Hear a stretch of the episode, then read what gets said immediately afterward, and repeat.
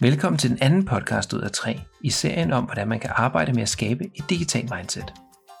I denne podcast forbereder vi dig til workshop nummer 2 og 3, hvor vi først skal omsætte principperne til helt konkrete handlinger i workshop 2, og siden følge op på, om det bliver til mere end bare gode intentioner i workshop 3. Vi starter med at høre lidt om forløbet af de to workshops i det fiktive bibliotek, og til sidst zoomer vi ind på din rolle i workshop 2 og 3 gennem et interview med en af deltagerne. God fornøjelse. Det er en regnvåd onsdag, og alle, der ankommer til biblioteket, ligner druknede mus. Men indenfor, i det varme workshoplokale, har Linda og Susanne gjort det super hyggeligt med principposteren fra første workshop, der nu har fået selskab af en ny poster med titlen Handlinger. Igen er der et bjerg af post-it notes, og musikken i baggrunden giver en caféagtig stemning, der får alle til at glemme, hvor våde de er. Efterhånden som bibliotekets børn og unge team ankommer, suger de stemningen ind og bliver hurtigt helt klar til workshop. Det bliver skønt at få de digitale principper omsat til konkrete handlinger, og denne gang er der endda en opfølgningsworkshop om fire uger. Så skal der nok ske noget. Kl. 0900 klapper Linda, der igen er ansvarlig for at køre processen, i hænderne, og så går det løs i to timer. Så er det tid, siger Linda. I dag skal vi arbejde med at sætte helt konkrete handlinger i gang, der kan sikre, at de principper, vi lavede på sidste workshop, kommer ud at leve i dagligdagen, og ikke bare bliver ved med at være ord på en plakat. Linda forklarer videre, at denne workshop hænger tæt sammen med workshop 3, der ligger om fire uger, hvor formålet er at følge op på de handlinger, der bliver aftalt i dag. Jeg tænker, at mindsetet og princippet fra sidste workshop stadig står fuldstændig klart for jer, spørger Linda, mens hun stiller sig foran kompasroseplakaten, så de ikke kan se. Julius og Maria kigger lidt forvirret på hinanden, og Maria siger, det er jo to uger siden, det kan vi da overhovedet ikke huske.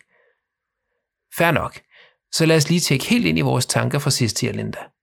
Mindsetet vi nåede frem til var, vi skal med mindre hårdt arbejde yde en bedre service til børn og unge gennem brug af digitale virkemidler.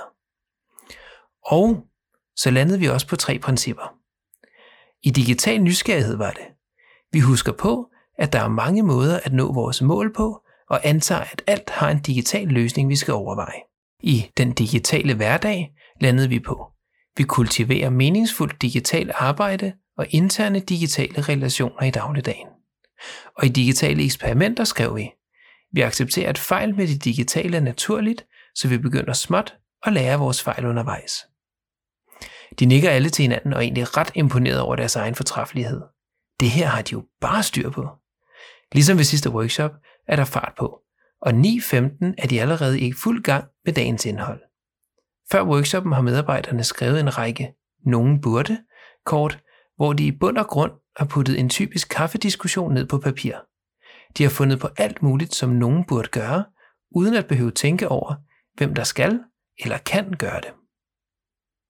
Som teamets leder har Susanne inden workshoppen haft et møde med Linda, hvor de har diskuteret den digitale parathed i det samlede team.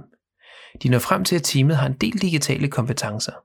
De kunne altid bruge flere selvfølgelig, men den digitale parathed lider egentlig mere under, at der er lidt mangel på digital selvtillid. Det vil sige, at teamet kan, til sammen, i virkeligheden mere end I selv tror. Forarbejdet danner grundlag for første del af workshoppen. Her faciliterer Linda en proces, hvor de alle i fællesskab kreerer en slags handlingsbank på plakaten. De begynder med at sætte de vigtigste af nogen burde kortene op, og finder dernæst på flere i samarbejde, hvor Susanne særligt har fokus på handlinger, som hun tænker vil flytte den digitale parathed. Da de når til tipausen, har de en godt fyldt bank.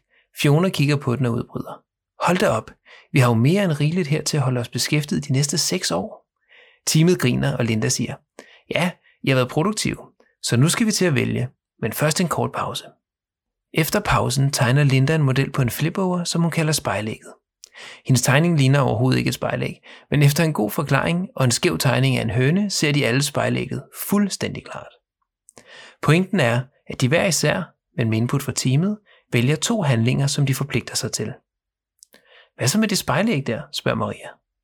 Linda forklarer. I skal hver især have en gul handling og en hvid handling. En gul ligger i jeres komfortzone, og en hvid handling er en, der udfordrer jer til at lære eller gøre noget nyt. Den er de alle med på, og 10 minutter i 11 har de alle sammen to handlinger sat på plakaten, og teamet er klar til at gå ud af døren og komme i gang.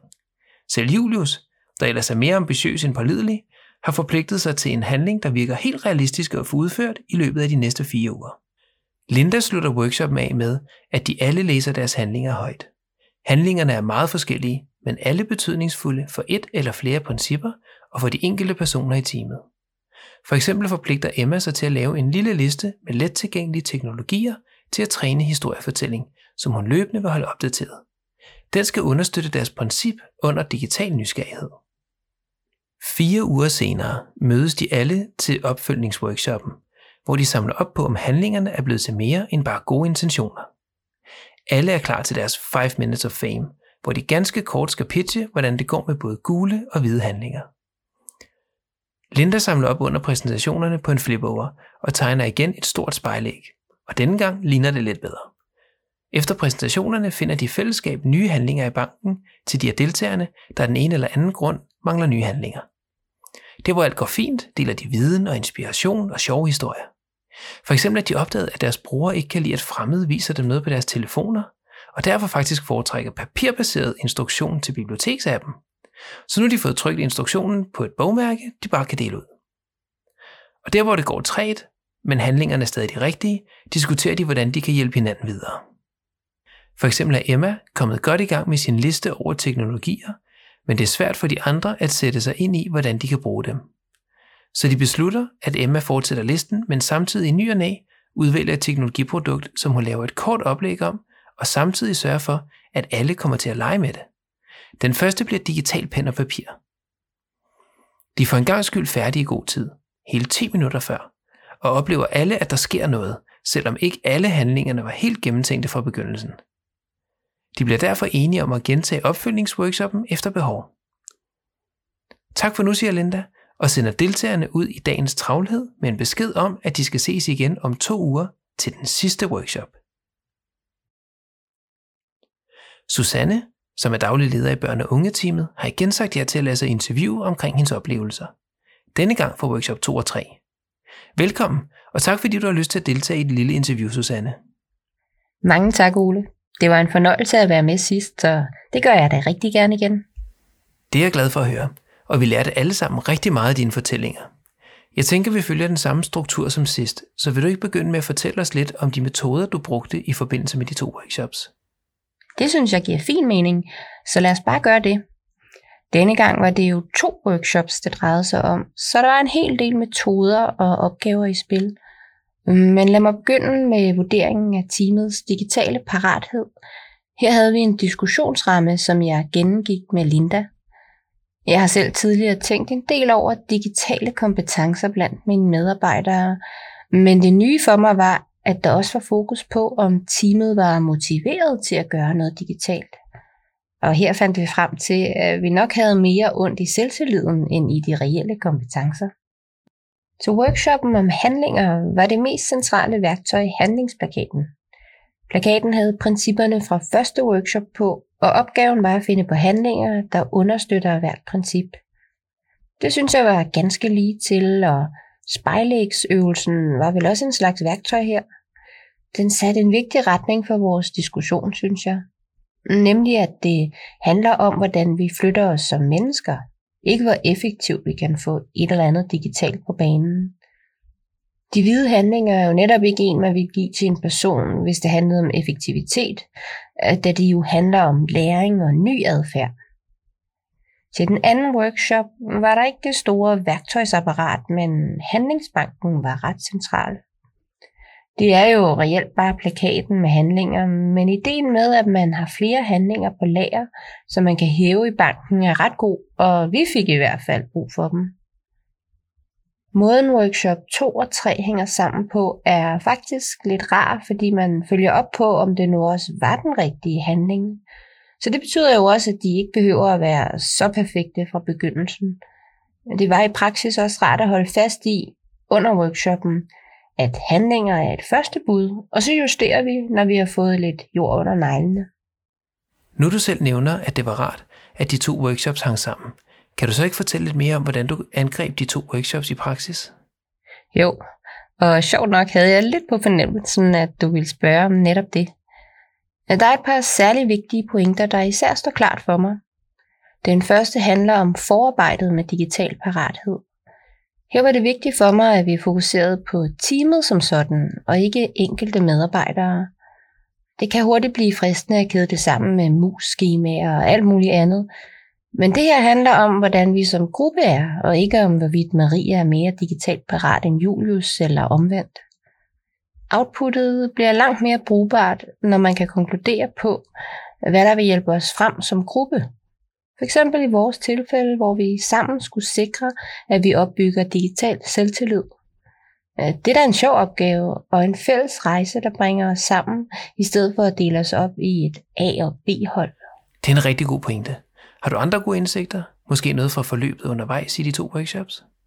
Hmm, ja, under de to workshops handler det jo om at finde de rigtige handlinger, der understøtter det mindset, vi er blevet enige om. Som leder i de workshops har jeg meget bevidst forsøgt at gå foran med et godt eksempel, især i forbindelse med at tage en opgave på mig, som alle vidste ville udfordre mig ret meget. Øh, det startede et lidt godmodigt drilleri, om jeg nu var sikker, men fik også de andre til at udvise lidt større mod og vælge nogle reelt udfordrende handlinger som deres hvide handlinger. De gule skal man heller ikke undervurdere. Det her succesoplevelserne bliver skabt, og det er de handlinger, man godt kan forvente, at folk får gjort. Under diskussionerne om handlingerne var jeg meget bevidst om at finde på handlinger, der adresserede de udfordringer, vi havde fundet i vores digitale parathed og at stå på mål for handlinger i den retning. Altså det vil sige nogen, der styrkede vores digitale selvtillid, og de også blev valgt i sidste ende. Folk vælger selv en håndfuld handlinger, men vi andre stemmer på, hvilke to vi synes, de skal gå i gang med. Og de stemmer, dem skal man tænke over at bruge helt rigtigt. Tak, det er meget inspirerende. Kan du her til sidst lige prøve at komme med tre gode råd til lederen derude? Ja, det er jo det svære spørgsmål, men her er i hvert fald nogle bud. Du skal ikke være bange for at gå foran med at udfordre dig selv. For derefter kan du troværdigt hjælpe med at få medarbejderne til at træffe de modige valg med hensyn til de hvide handlinger. Og lad være med at betragte det som en medarbejderøvelse. Som leder er der en masse, man helt konkret kan gå i gang med af handlinger. Du gør større forskel ved at selv stikke snuden frem, end ved at styre slaget fra kommandobroen. Husk også, at det ikke handler om effektiv digitalisering. Så vil det nok være mest effektivt at lade to-tre personer stå for det hele. Det handler derimod om, at hele personalegruppen begynder at ændre deres adfærd, øh, så se det som en succes, når de uventede medarbejdere tager et skridt i den rigtige retning, og ikke når en bestemt app eller service eller automatisering bliver udviklet. Tak for det, Susanne. De råd vil vi bestemt tage med os videre. Og igen tak for deltagelse i interviewet. Fornøjelsen var helt på min side, og sig endelig til, hvis jeg kan bidrage med mere. Det skal vi nok. Og til jer ude i frontlinjen, tak for at lytte med til denne podcast, der er nummer to i en serie 3. Jeg håber, I fik lidt inspiration til, hvordan I kan håndtere at komme fra principper til konkrete handlinger.